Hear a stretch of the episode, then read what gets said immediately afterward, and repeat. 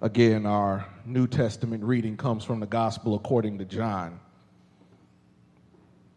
chapter 13, and I'll be reading the 31st through the 35th verse. Hear ye the word of the Lord. When he was gone, he being Judas, Jesus said, Now the Son of Man is glorified, and God is glorified in him. If God is glorified in him, God will glorify the Son in himself and will glorify him at once. My children, I will be with you only a little longer. You will look for me, and just as I told the Jews, I tell you now, where I am going, you cannot come. A new command I give you love one another, as I have loved you. So you must love one another. By this, everyone will know that you are my disciples if you love one another. God's word for God's people, and God's people said, Amen. Amen. I want to talk a little bit about preparing for a journey. Preparing for a journey. Prior proper preparation prevents poor performance. Poor performance promotes pain. Now, I prevented two P's from being in this poem because I perceived they were not proper or pastoral for the pulpit. But if you were to look up 12 P's, you would see what those other two P's are. I am a person that appreciates preparation.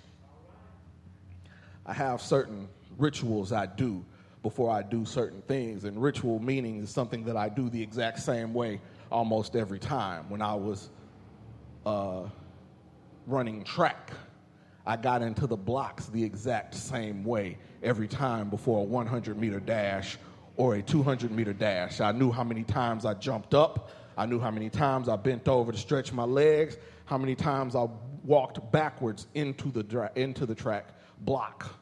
I, I had a routine. Uh, when I work out, before I do the bench press, I have a routine before I bench press any certain weight. I know exactly where my hands are. I know exactly where I put my thumb on the groove and then close my thumb in so that I have the grip where I want it to be. And then I lift myself up on the bar three times, then lay back down on the, on the bench press, and then I take it off the rack and I press it. I'm a creature of habit every Saturday night before I come down here, there are certain things I make sure I do. I make sure that I put the camera on charge so that I have a full battery to record the sermon. I make sure that my audio recorder is in the camera bag. I make sure that my iPad is charged and connected to the internet. Why? Because I when I prepare my sermons, I do them from a website. And this website, once I put it on this website, it shows up on my iPad or my iPhone automatically. So I want to make sure that my iPad is connected so that my notes can get there. I'm a person that prefers proper preparation. Not to say that I cannot do certain things from the heart. I've been going to church for quite a long time. I'm pretty sure I've preached enough sermons that I might be able to pull a sermon from in me that I've preached before. There are certain things that just jump out of the text. So if I wanted to not prepare, I might be able to get away with it, but I would not be satisfied. I respect the pulpit too much not to prepare. When I played sports in school, there were certain things that the coaches did to prepare us for the game. They were getting us ready to, to, to be successful in the contest the preparation, the practice was needed. And we practiced to the point that we will be able to do it without the coach being there. There comes a time when you should be able to operate based on your preparation without somebody looking over you and, and, and there to tell you what to do over and over again. You should pick up the routine very easily. And so Jesus was preparing over the course of his ministry, he was preparing the disciples for his departure. He was preparing them for a journey. Uh, journey is defined as traveling from one place to another, usually taking a rather long trip, a distance, a course, or area traveled that is suitable for traveling. It's a period of travel, but it is also not just about travel and getting from point A to point B in location. Sometimes it's about getting from point A to point B mentally or emotionally. And so it also says another definition for journey is a passage or progress from one stage to another. The disciples at this time were not out front with spreading the gospel, the good news of Jesus Christ, the Savior. But Jesus was preparing them here in the gospel according to John in chapter 13. He was preparing them for his departure. I'm not going to be here much longer. You're going to have to learn how to operate without me. Uh, the text says, when he had gone out, that's referring to Judas. It's Passover time, and Jesus has finished washing his disciples' feet, and he's also said that somebody here is going to betray me. And then he tells Judas, before we got to the part in your reading, whatever you do, go do it quickly. And then the text says that Satan entered him. Now, something that I found interesting when preparing for this message about Satan, Satan entering Judas is that the, the, the, it's not about demon possession. That sounds like Satan had possessed him, but what they're really trying to say when you get into the nuances of it is that they, uh, it doesn't mean he entered into him. It actually, a more, a more definite or more literal translation would be he shared a part in, he worked with. It's not referring to demon possession, it's referring into sharing the work that he is doing. See, you don't have to be completely taken over to be a tool of the enemy. Sometimes all the enemy needs to do is influence you. Sometimes all the enemy needs to do is get you off the beaten path just a little bit. When you are aiming for a target, if you're an inch off at the beginning, that inch off multiplies as you go towards the target. Simply being late five minutes can turn into a half hour of being late. Just very simply, you don't need to be completely taken over if you allow it just to influence you we watch and we worry and we pray against the complete takeover, but we don't watch against the delay. We don't watch against the distraction. We don't watch against the misdirection. And that's all you need. You don't need a full blown possession to get you off the beaten path. A simple, I'll do this later might be all it needs. A simple, I'll get to this later, I will study later, I will pray later, I will fast later, can get you off the beaten path because later can turn to never getting done at all. Uh, when the text says in First Peter, be sober, be vigilant, because your adversary, the devil, walks like a roaring lion, seeking whom he may devour. That's not just about the lion that roars. Lions hunt in packs.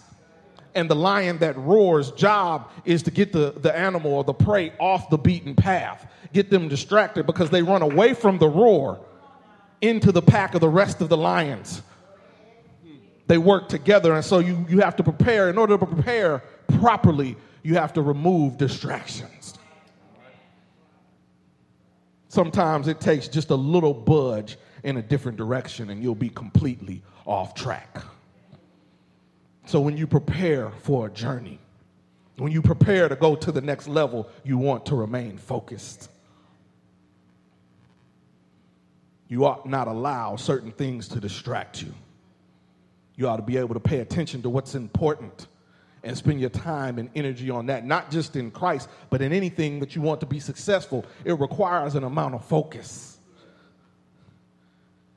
If you're not focused, you can't get any better. I remember when I was in high school, uh, in order to uh, be good or be considered good and get in the rotation for playing time, you had to go to certain camps. our football team ran what was called an option offense, which meant when they came to the ball, there were multiple plays they could run based on what the defense did. So if the defensive end went one way, we called one play. If it went another way, they called another. And so we went to what was called option camp. And I had a problem growing up. There were so many people that I thought were much more talented athletes than I that didn't seem to have the focus. They came to practice late, left practice early, might have partook in a few things that I didn't take in, in and off of, of, of class. They, they spent some time, but they were good enough to start. They spent a lot of time hanging out, not necessarily practicing, while I carved a path in my back, my mom's backyard, up and down from the, the, the barbecue grill to the back of the door because I was using different exercise stuff because I wanted to be better. And so I decided by the time I went to option camp that maybe I don't need to practice as hard as they do. Maybe I should hang out a little more. Maybe I should do some things. And so one night in the hotel room that we were at for the conference, for this, this option camp, I decided I was going to go down to the cool kids' room and play a little dominoes and a little spades and, and, and have some fun and break curfew because everybody else was doing it and they was playing better than me, so maybe I was a little bit uptight. So I went there, got back in my room about two in the morning, got up the next day, went to practice, did my practice, and did as good as I thought I could. And afterwards, the uh, running backs coach said, Simpson, I need to see you uh, I saw you broke curfew and you didn't get back to your room until two o'clock in the morning. So what I'm gonna do is, since you took that time, I'm gonna need you to run some extra sprints while everybody else goes for dinner to run. And so I ran those extra sprints, and then I went and had my dinner. And then at the end of the camp, they gave us packets with with uh, evaluations in them. And that same coach that had my evaluation, I got some low marks on certain things. And he said in the evaluation, you would be a better player if you took care of the little things first. You cannot allow things to be distracting you. Focus when you prepare for any journey, when you go from one level to the next, you need to focus, and that focus requires for you to set the proper priorities. If you set the proper priorities, you get good preparation and you miss the pain. And so Jesus is preparing his disciples for his journey. There, Jesus is going on a journey to go get all authority and all power in his hands, and he's preparing his disciples for life without him. So everybody's on a journey, but before this journey starts, he must leave. We are always on some sort of journey, and time doesn't matter. Uh, something that the scholars point out, and I know this is interesting in the text, because he says, Now the Son of Man is glorified, and God is glorified in him, and God is glorified in him. God will glorify the Son in of himself and will glorify him at once time does not matter when it comes to preparation. Here we use in, in, in, the text, they go back and forth between past tense and present tense. So it matters not when you think it's supposed to happen. Time is not a part of the equation. You should always be preparing. The past, the present, and the future. You should always be preparing. As they say, if you stay ready, you don't have to get ready. It's repeated over and over again. Glorified, glorified, will glorify, glorify. So it matters not the time. And if you haven't been preparing, that's okay. You can start preparing now. They say that the best time to plant a tree is 20 years ago, but the second best time to plant a tree is now. It doesn't matter when you start just as long as you start. I can't win a race if I stay in the blocks. I can't start a business if I stay in my head. Prepare and start the journey. And then not only does the journey happen in the time, but sometimes the journey doesn't happen in the way you think. Here we have Jesus talking about being glorified and glorifying God. That's not what everybody else says is about to happen to Jesus. Matter of fact, the Apostle Paul calls it humiliation in Galatians. Here we have the King of Kings and the Lord of Lords about to be executed like a common criminal, mocked and beaten like riffraff. But this mocking and this beating is going to elevate Jesus and us, for that matter, to a completely different level. So sometimes when you prepare for a journey, you're going to have to do some things you don't have to do or you've never done before. You're going to have to go a little farther than you've ever gone before. You're going to have to speak to some people you may not have spoken to before. It's not when we think, and it's not how we think. But in order to prepare for the journey, you'll have to do these things. And so we're always on some sort of journey, and we don't necessarily know when, and we don't necessarily know how, and we also don't necessarily know with who. Jesus is preparing his disciples for life without him being around. Something I always find interesting, particularly when I watch certain sporting events, is what happens when the coach gets ejected when the coach is ejected or suspended or is, is, is removed from the game, how do the players operate? The more disciplined teams will operate without much trouble. The less disciplined teams will fall apart. I've been watching this season and I was watching the Golden State Warriors this NBA season, and they've had a record breaking season, the most, se- most wins by any basketball team in the NBA since they've been keeping track. But the first couple of months, their head coach, Steve Kerr, was out with back problems. He had multiple surgeries on his back, so he could not be there. But the Golden State Warriors, in this record breaking season, almost did better without him being there than, than he, when he was there because they were disciplined. That didn't stop them. They went on long winning streaks. Why? Because they had prepared. That did not stop them from performing at a high level. They had put in the discipline. They had put in the work, rather, and they had the discipline to still work hard, even though their coach was not around, calling the plays had there not been a discipline instilled in the players, in the coaching staff, and everybody involved in the organization, they would not have been able to perform that way. I watch how children act when their parents are not around. How they act in public is how they act or how they've been prepared at home.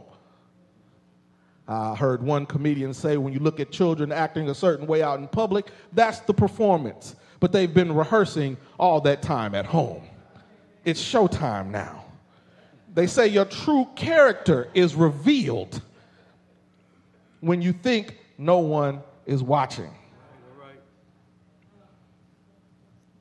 What you have been practicing on, and you may not think you're practicing, but you're always practicing even when you're not. What you've been practicing on will reveal itself in these type of moments. In times of crisis, you'll revert back to your training. And if not your training, what you naturally do the most.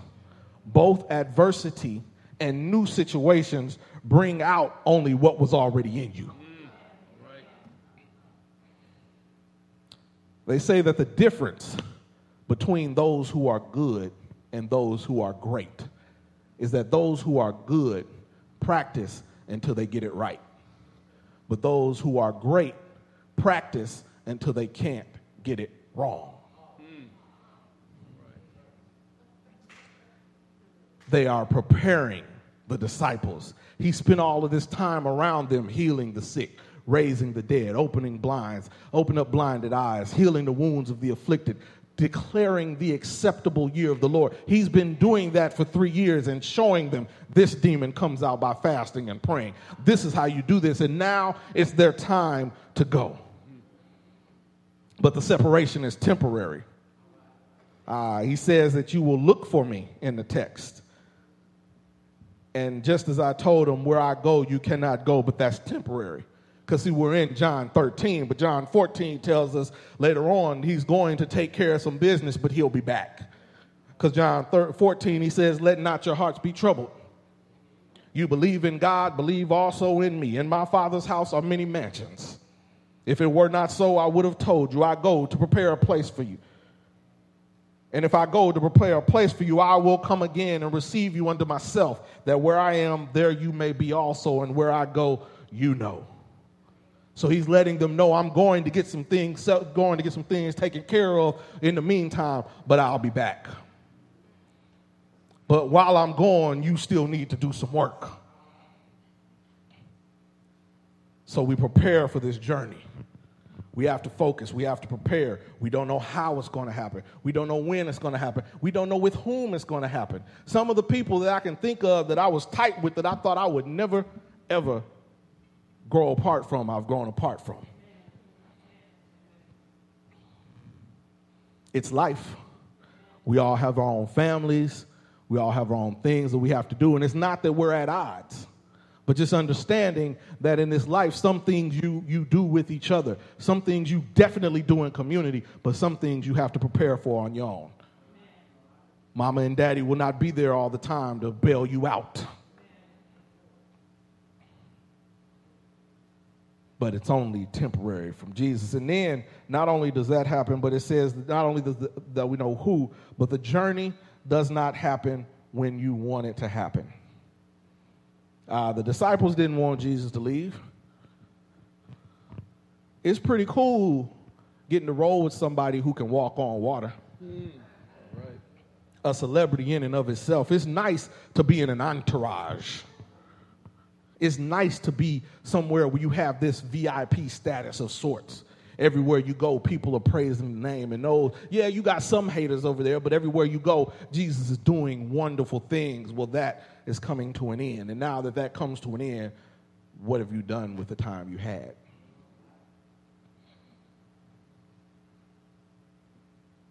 I've read stories of eagles training their younglings to fly by pushing them out of the nest. They don't wait for the, the youngling to know when it's time. Sometimes you have to push them out. Sometimes you are forced into situations where you have to grow. But when you are prepared, when you have put more things in you, those forceful situations, they're catalysts for your growth. They're catalysts for taking you to the next stage of your journey. They, they, they knock you to the next level. And so, if you're prepared, you can capitalize upon the situation.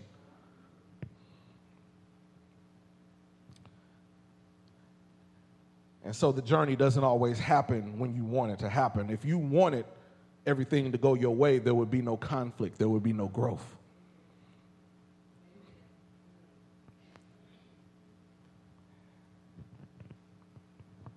And so the journey does not always happen when you want to happen. And also, sometimes the journey you are preparing for is not your own. Okay.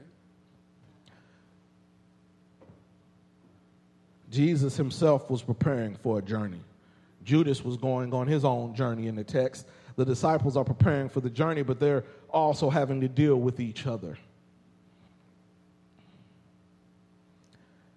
The journey that you'll prepare for it may get you to the next level. Sometimes it takes those people walking out of your life for you to grow. Sometimes they have to force you to let him or her go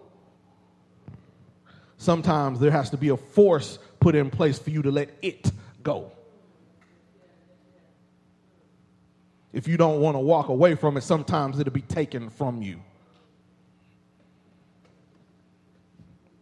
And then he tells them to love. He gives them a new commandment to love. The love part was not anything new as far back as Leviticus, people were being told by God to love your neighbor as you love yourself. That part was not new. The new element that comes with this is the as I have loved you. Yes, we can say we love people. Yes, we can quote unquote say we love our neighbors as we love ourselves. You can give them just as much time and space or whatever you want. But can you love them like Jesus loves you? It's one thing to love people as you love yourself because, truth be told, a lot of us are not that good to ourselves to begin with. My, my, my. So if life has been rough on me, it's easy for me to be rough on you. You getting what I got. But do you love the people as Jesus loved you? Jesus was washing the disciples' feet just prior to the part where I read in the text. That is not kingly work. Matter of fact, dealing with the feet during that time was considered almost slave work. And then when Jesus, when Jesus, uh, when John rather was talking about Jesus, said he was unfit to tie his sandals. That's dealing with the feet. There was, that was something not even slaves did. So if a slave wouldn't even tie your shoe up, how much more work was it? How much more humbling of it was yourself to actually wash somebody's feet? And I mean, we have in these days, we have manicures and pedicures. We have home foot washing stations. We have uh, different tools that we can take care. They didn't have all of that. And the primary mode of transportation around that time was walking. So it's even more so to deal with people's feet. Matter of fact, some of these ancient cultures, they still deal with the feet as an insult. A couple of my coworkers were in the Middle East not too long ago, and they sat in some chairs in the lobby waiting before a meeting, and they sat with their legs crossed so that the, the sole of their shoe was showing. And people were walking by and getting mad, and they had to learn later that showing the soles of your feet to somebody in the Middle East at that time was considered an insult. And so, if that was an insult, how much more humbling was it to hear the King of Kings, the Lord of Lords, the maker and ruler of everything, the Lord Jesus Christ, was able to wash their feet? Are we able to humble ourselves like that? Are we able to humble ourselves like that to reach out to more people in the community? Or are we going to say they need to come out from among them?